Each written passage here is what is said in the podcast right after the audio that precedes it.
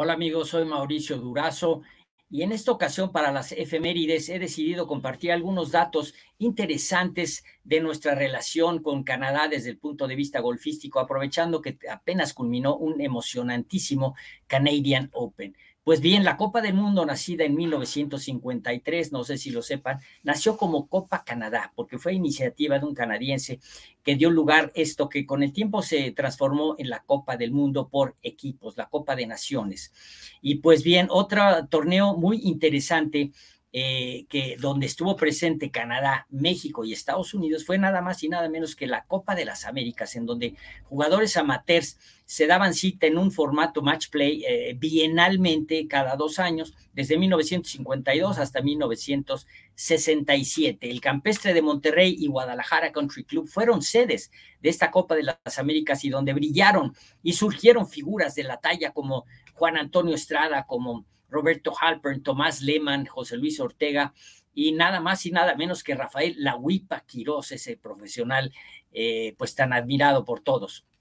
Así que fue la Copa de las Américas. Posteriormente, el Canadian Amateur Rafael Alarcón lo ganó el Nacional Amateur Canadiense en 1979 y el año pasado Luis Carrera dio la gran sorpresa al haber ganado también este mismo torneo que le dio derecho a jugar este torneo la semana pasada, aunque no pasó el corte.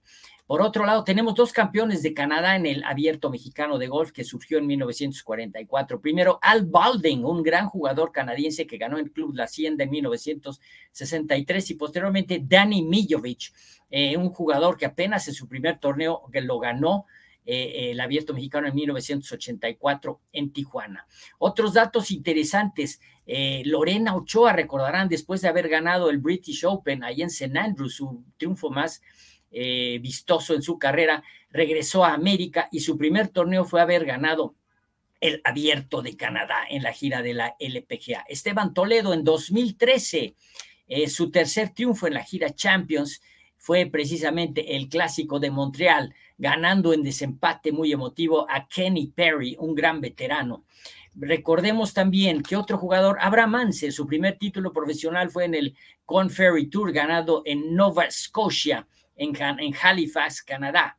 Otros jugadores que también han tenido eh, pues eh, triunfos en la gira eh, en la gira canadiense fueron hace algunos años Pablo del Olmo surgido del Club de Golf La Hacienda, y posteriormente José de Jesús Rodríguez, que no solamente ganó torneos en la gira de Canadá, sino que fue el mejor jugador en la gira canadiense y también en la gira mexicana, en los años en que el eh, Camarón era un jugador muy dominante. Así que estas son algunas perlas eh, que quiero compartir con ustedes y de efemérides, el cumpleaños número 53, este 16 de junio de Phil Mickelson. Muchas gracias.